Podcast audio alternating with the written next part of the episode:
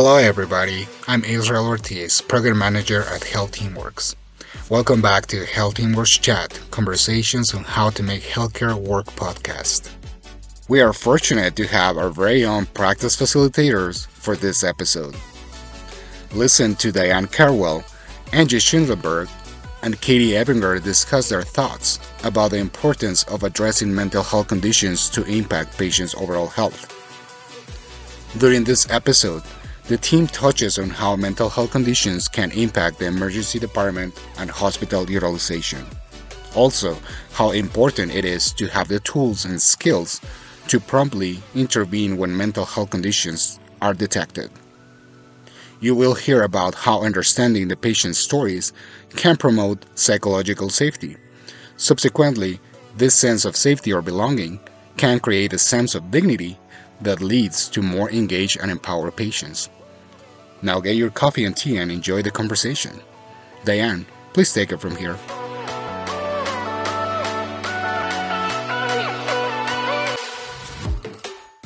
Good afternoon, everyone, um, and thanks, Israel. I am Diane Cardwell. I am a senior practice facilitator with Health Teamworks. My background is nurse practitioner and PA, and have spent 20 years in primary care, and in the past 10 doing practice support work helping practices to be successful in alternative payment models. And I'm here today with two of my team members, and I'll let them introduce themselves in just a minute, but we're going to have a conversation about how to understand and influence um, the impact of mental health conditions and inequity on ED and, and avoidable hospital utilization. Okay, and with me today is An- Angie Schindler Berg. Angie, do you want to introduce yourself?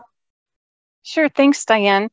Uh, yes, my name is Angie Schindler Berg. I'm a licensed mental health um, practitioner. Um, spent a majority of my professional um, career in uh, community based um, mental health um, services, and for the past four years, um, uh, a larger focus on integrating um, behavioral health into primary care. Um, I'm a practice facilitator with Health Teamworks. Great. Thanks, Angie. And my other team member, Katie Ebinger. Katie, do you want to introduce yourself? Yeah. Um, so I'm uh, Katie Ebinger. I'm also a practice facilitator at Health Teamworks. Um, my background's in social work and public health. Um, so I've worked with patients and as well as providers um, and went on to focus more on health systems management and policy after that uh, sort of clinical work. But at Health Teamworks, I do a lot of work around implementing behavioral health interventions, as well as looking at and implementing culture and equity work. So excited to chat with you both today. Great. Thanks, Katie. So everybody can see we really have a powerhouse of perspectives here as we talk about this very important topic. And I think the work that I do with care management, the work that Health Teamworks does with implicit bias training, um, brings so many great perspectives as we address this topic. Um, and again, the key topic we chose for today is to really have a conversation about how mental health um, and implicit bias in equity issues impact ED utilization and ultimately impact cost as the initiatives across the nation are pushing towards more and more healthcare payment to happen through alternative payment models versus the traditional fee for service. More and more practices, healthcare systems are wanting to focus on gee, how do we impact this cost, especially around avoidable use.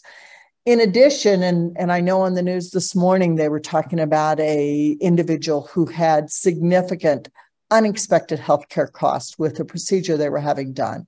And so I think we're seeing a an alarming rise in people who struggle with medical debt, um, people who struggle with out of pocket costs.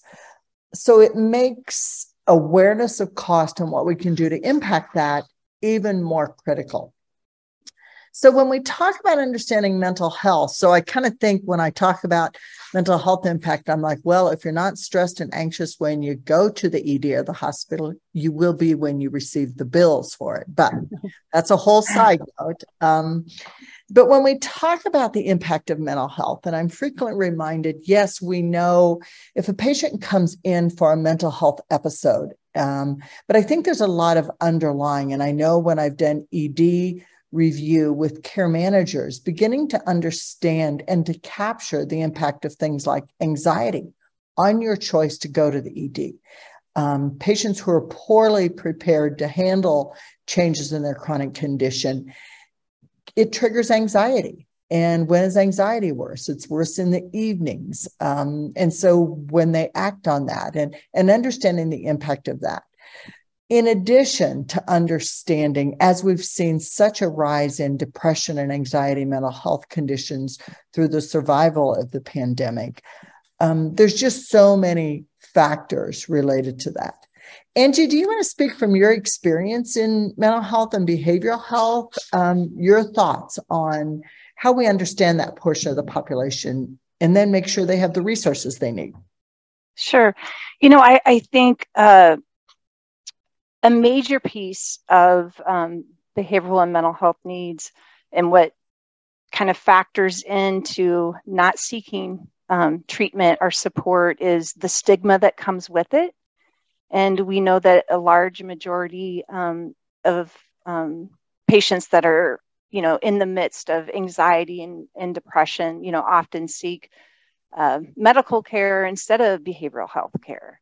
And uh, again, I think it's the stigma, um, the not knowing um, how to deal with it in the moment. And I, and again, I think that's where it's so important to do consistent screenings in the primary care setting to you know be aware of um, you know what's happening um, with the patient regarding depression and anxiety. And we know when it's treated early um, and um, patients can have a better understanding of you know how this is, affects them what some of their triggers are um, you know that there are always there are options but i think so often and especially with the pandemic and and how that has affected so many people it's that feeling of uh, this is how i feel i'm the only one that feels this way you know where do i go what do i do? So i i, I really think um, you know in my past work in the community based setting it was really taking the time to educate and, and help patients understand um, a diagnosis and that um, there, you know things can get better. But i can oftentimes I, I think patients are reluctant to share and be honest with truly where they are at um, because of the stigma and um, and then you know that kind of snowballs into you know the point where you know eds become that safety net. The lights are always on. There's always somebody there. And you know oftentimes um, you know because again of the stigma and not not mentioning it um, in primary care appointments or, or sharing it with others it, it just gets to the point where it exacerbates to the point where you know ed feels like the only option. So i think catching it early, um, providing the support, you know, breaking the stigma that that comes with that, um, really, you know, puts patients in the in in a in a seat where they feel more in control. Um, but it is a scary place to be, and um, I, I, don't know. I, I, speak a lot of the stigma, but I, I really think that's what um, kind of you know, increases ED visits, um, not seeking um, mental health care, you know, uh, seeking it in a, a, pri- a medical care uh, environment versus a behavioral um, health environment. And well, I, I think you bring up so many good points there as far as, especially that stigma, because it is much easier for individuals to seek care for physical conditions yeah. versus mental health conditions. Any thoughts on how we kind of change the priorities for our workforce and for providers to provide that non judgmental care?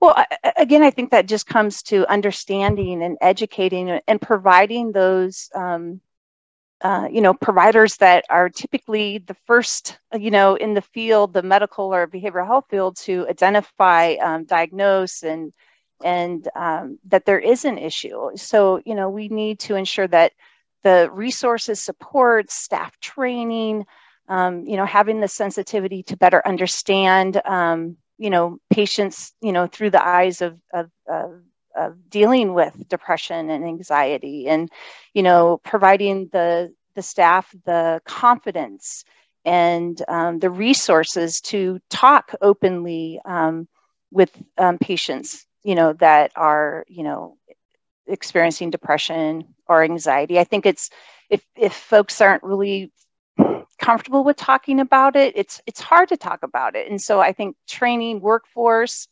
um, you know, understanding um, mental health and uh, best practices to approach and to even apply um, screenings. I think that's another thing that, you know, we do and, and we apply screenings, but we don't, there's not a lot of discussion. So just helping patients understand, you know, the purpose of the screening and, you know, you know why why we do it and you know what it can provide to us to better ensure that you know their needs are met and help them understand that there are options that you don't have to feel like this forever and um, i think again the yeah. pandemic has pushed that and giving them some objective i think sometimes sharing with patients their specific phq9 score or gad7 score because i think we all think in objective terms as much as possible. And I reflect back on a conversation I overheard among a group of providers where um, one of the providers was talking about a patient with depression and the need to just pull themselves up from the bootstraps. And it was actually an endocrinologist talking. And the psychiatrist at the table mentioned, gee, is that what you tell your diabetics? just pull yourself up from the bootstraps and yeah. fix your diabetes. And so I think when we think about it in objective clinical terms, we realize how much bias sometimes we put into it. I think the other, you know, that issue of stigma is so important to address. And, and just by observing, I know there are times I've sat in waiting rooms when I'm visiting practices and heard some of the conversations, and literally I want to video it to allow them to observe how they interact with patients and the things we do because while working especially in primary care is not an easy job. People do not choose that from provider down for the money. You choose it because of the passion to care for patients. And so the ability sometimes to reflect on how we approach things how we say things that creates a safe environment for them and an inclusive environment, whether it's mental health, whether it's areas of inequity, um, gender identity, um, history of trauma, whatever it may be, understanding the impact of that on patients choosing to go to the ED and not waiting. And I, you brought up a couple of really good points as well that with mental health, it's as important to have early interventions, to not wait till they're in crisis, to not assume they're going to go to crisis. But also, you brought up the need for their ability to develop skills to intervene, whether it's identifying a support system. And I think this is a true across all populations, whether it's mental health, whether it's physical health, whether it's the social needs or psychosocial needs, that we I help individuals identify what those obstacles are and help them build skills and resources to address them effectively. I think I'm particularly intrigued because I've done some work with practices to understand their population that uses the ED. And frequently I will hear from care managers or providers it doesn't really matter what we do they always go to the ed we try to educate them. And and i kind of reflect on first of all i hate the term non-compliant. You've heard me say that before. But it is a there's a population where we don't know all of their story. And i think that's where it is important that we understand how we communicate in a non-judgmental way how we not um, communicate a stigma of any sort in how we address individuals and we help create safety. And Katie, I know you've done a lot of work in the area of implicit bias and trauma informed care. Any comments or thoughts on the impact of feeling safe and included in an individual's choice to use the ED versus a, a maybe more appropriate setting?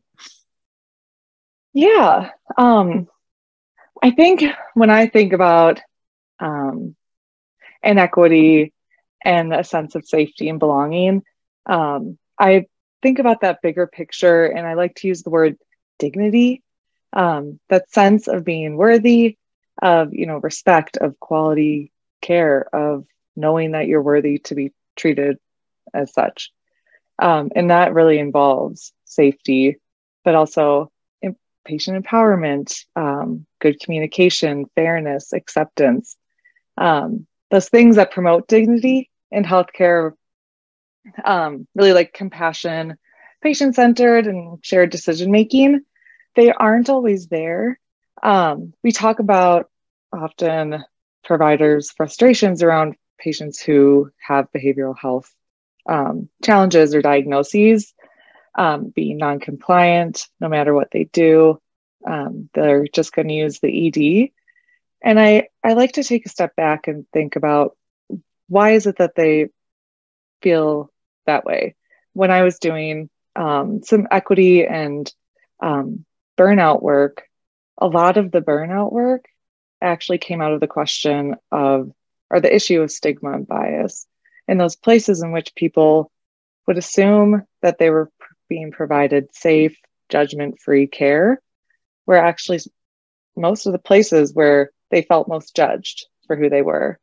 They didn't have a sense of dignity when they came into the office or that they were going to be treated um, in the way that they deserved and the way that they needed because of a mental health diagnosis on their chart.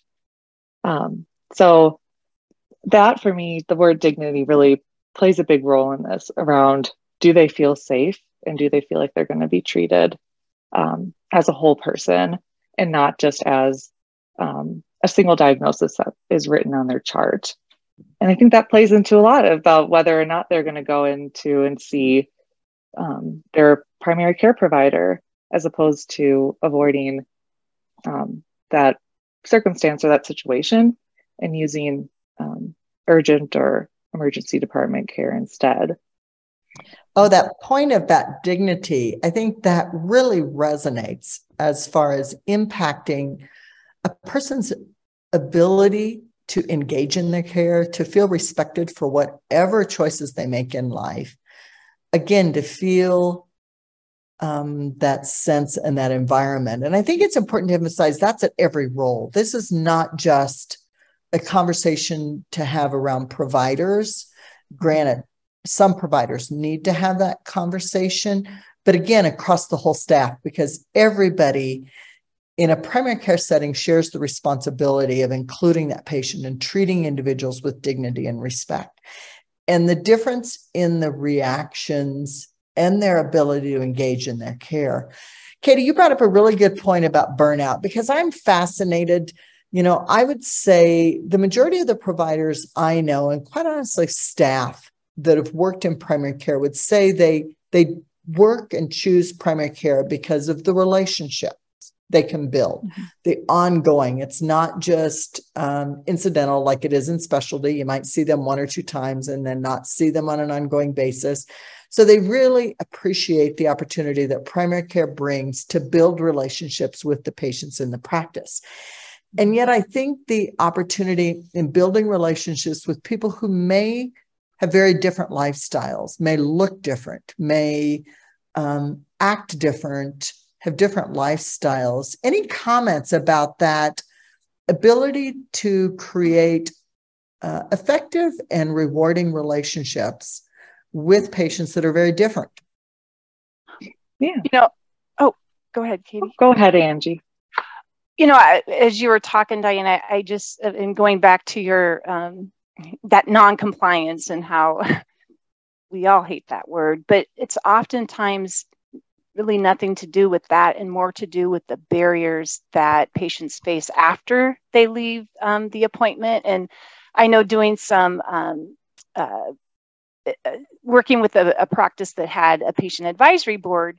Um, and when they were implementing consistent depression screenings and, uh, um, in, as a part of their workflow, and just really getting some feedback from that advisory board, the question was asked, you know, uh, how does this make you feel, and what do you, you know, do you understand the purpose of it? And one of the patients on the advisory board said, I I often don't share the barriers I have outside this clinic because mm-hmm. I don't want to bother. I don't want to be burdensome. You know, it's it, and it, is it because you know that's just kind of how it is evolved that we, you know, that reaction of oh, you know, this is so burdensome that you're bringing this up. You know, um, so I, I, again, I think it's it's helping um, you know all providers and and it, it, seeing things through the patient's eyes and understanding the challenges. We can, you know, a patient can go to the hospital and, you know, um, get better. It's when they get out and they're in their own environment that they lose the supports and, um, you know, can't stay well because of the lack of supports and understanding. So, again, I think it's um, and doing a lot of work with residency um, uh, students uh, the most impact, I think, in the takeaways that the resident students have working in an integrated care setting was truly that, and that was understanding the perspective um, from a patient, um, understanding some of those barriers that they face. You know, it's not here's your prescription, you'll feel better. It's the barriers that happen in between that, you know, money, transportation, or whatever it may be.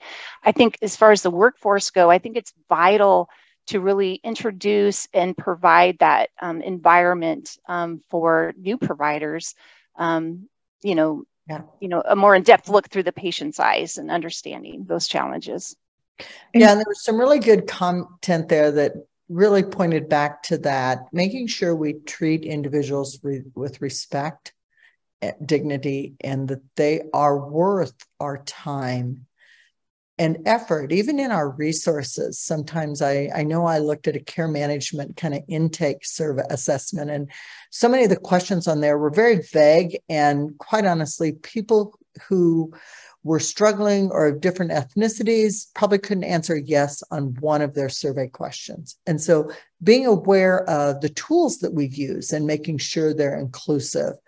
Um, but again, I'm going to go back a little bit to the especially now, so many primary care practices have had turnover and burnout, and the need to build effective relationships and, and how we do that when we're serving very diverse populations with wide, wide needs uh, and challenges.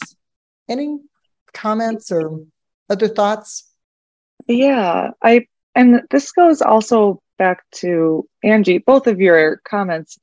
And I think we oftentimes, especially if you're seeing um, a diverse patient population or people who need needs outside of medical care, um, we expect primary care to be everything to everyone all the time.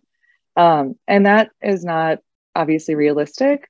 And it's at the expense of actually um, engaging in a positive relationship with your patient as well. Um, I, I mean, it's not hard to understand why some um, people don't even ask about uh, behavioral health or don't do the PHQ-9 because if it shows up positive, um, I don't, I don't have anywhere to send them, or I can't, I don't feel equipped to support them through that. And the same goes with social determinants of health.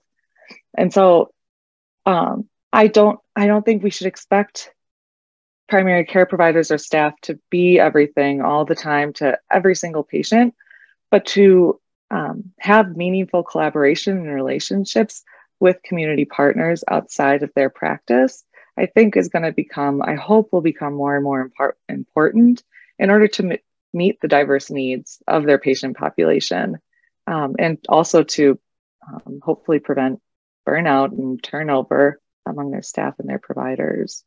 Um, Katie, you brought up a really good point about not needing to be the end all be all of every problem and solution, but by avoiding the issue, we alienate individuals. And so while sometimes it is, and speaking from, you know, I know what a struggle it was sometimes finding mental health resources.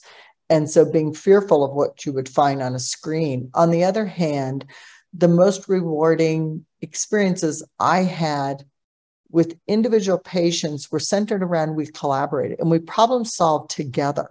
So whether it's social needs or whether it's mental health needs or whether it's physical needs, when you collaborate together with the individual, it, to me, that is an act of treating them with dignity and respect, that their insight. I mean, I think of so many individual patients that I learned so much from by saying, you know, I'm not sure what the solution is here. What are your thoughts and insight? And you would learn so much in that process. Plus, you would empower them of what they think is important. And so I think the most alienating thing we can do is to avoid the topic, not do the screens. Um, so I think that's a real like aha moment as we're talking here. Um, so yeah, any any other kind of closing thoughts as we wrap this up? Because you know I love these conversations where I'm going, wow, yeah, there isn't any one size fits all solution for how we address mental health and equity in our populations. Uh, yet, if we focus on the core things of relationship, which are, first of all, acknowledging um, and, and taking the time to explore what individuals are experiencing and then collaborating. Um, Angie or Katie, any other kind of wrap up thoughts? Oh, I just think again uh, to your point of, um, and, and, Katie, you mentioned this, uh, you know, not being equipped and the fear of applying, you know, a, a, a screen that you don't know what to do with, and you're fearful of those results. I mean, that in and itself, um, you know, the takeaway that that uh, clinical staff have to face is that feeling of I didn't do enough. So again, I, I just think the collaboration, the understanding what's what's in your communities to refer and making those connections and it's, it's just really vital and and will bring a lot more you know kind of satisfaction in the work that you do when you you have options to provide patients absolutely i agree with that wholeheartedly angie um, i think you you hit most of the points i was uh, i was going to get to so thank you for that so great. So, kind of in wrap up, um, I'm going to highlight some key points that I pulled out of today's discussion. And one is, first of all, an awareness of what we do as a primary care team, provider, front desk staff, call center, that communicates respect, communicates um, empathy, and communicates that every individual we interact with is worthy of our respect and partnering to empower them. Two is what we need to know about our population and how we gather that information. And so, really understanding what are those things that take them to the ED, because sometimes when we look just look at discharge diagnosis, that doesn't tell you that what took them there was anxiety. And, and so the need to do screenings consistently and to spend the time with individuals with more complex needs to understand what those needs are and then empower them with some resources. And I think of the green, yellow, red that we use for asthma. I've seen those adapted to many chronic conditions, but honestly, I don't know that I've ever seen one adapted to anxiety and to manic depression or bipolar illnesses to empower individuals to do what they can uh, to do early interventions. So they don't end up with symptoms you know out of control just as we think of blood sugars out of control. Uh, and then really doing this in a way that optimizes the relationship because connecting with the with people who are different than ourselves is such a great opportunity to learn um, such a great opportunity for to me what rewards individuals who work in primary care and so really focusing on those opportunities as we work to address burnout in the healthcare arena burnout in providers uh, and the reward of those effective relationships so yeah great conversations. Hopefully, everybody has some good takeaways that uh, prompt more conversations with their team. And Angie, Katie, thank you so much for your insight, and we'll take it from there. Thank you, Diane. Thanks, Katie. Thank you.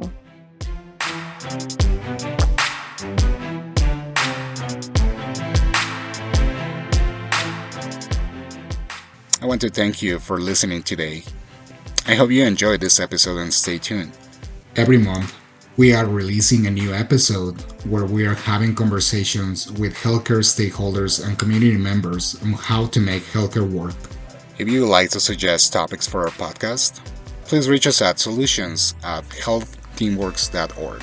To learn more about Health Teamworks, please visit healthteamworks.org and follow us on social media.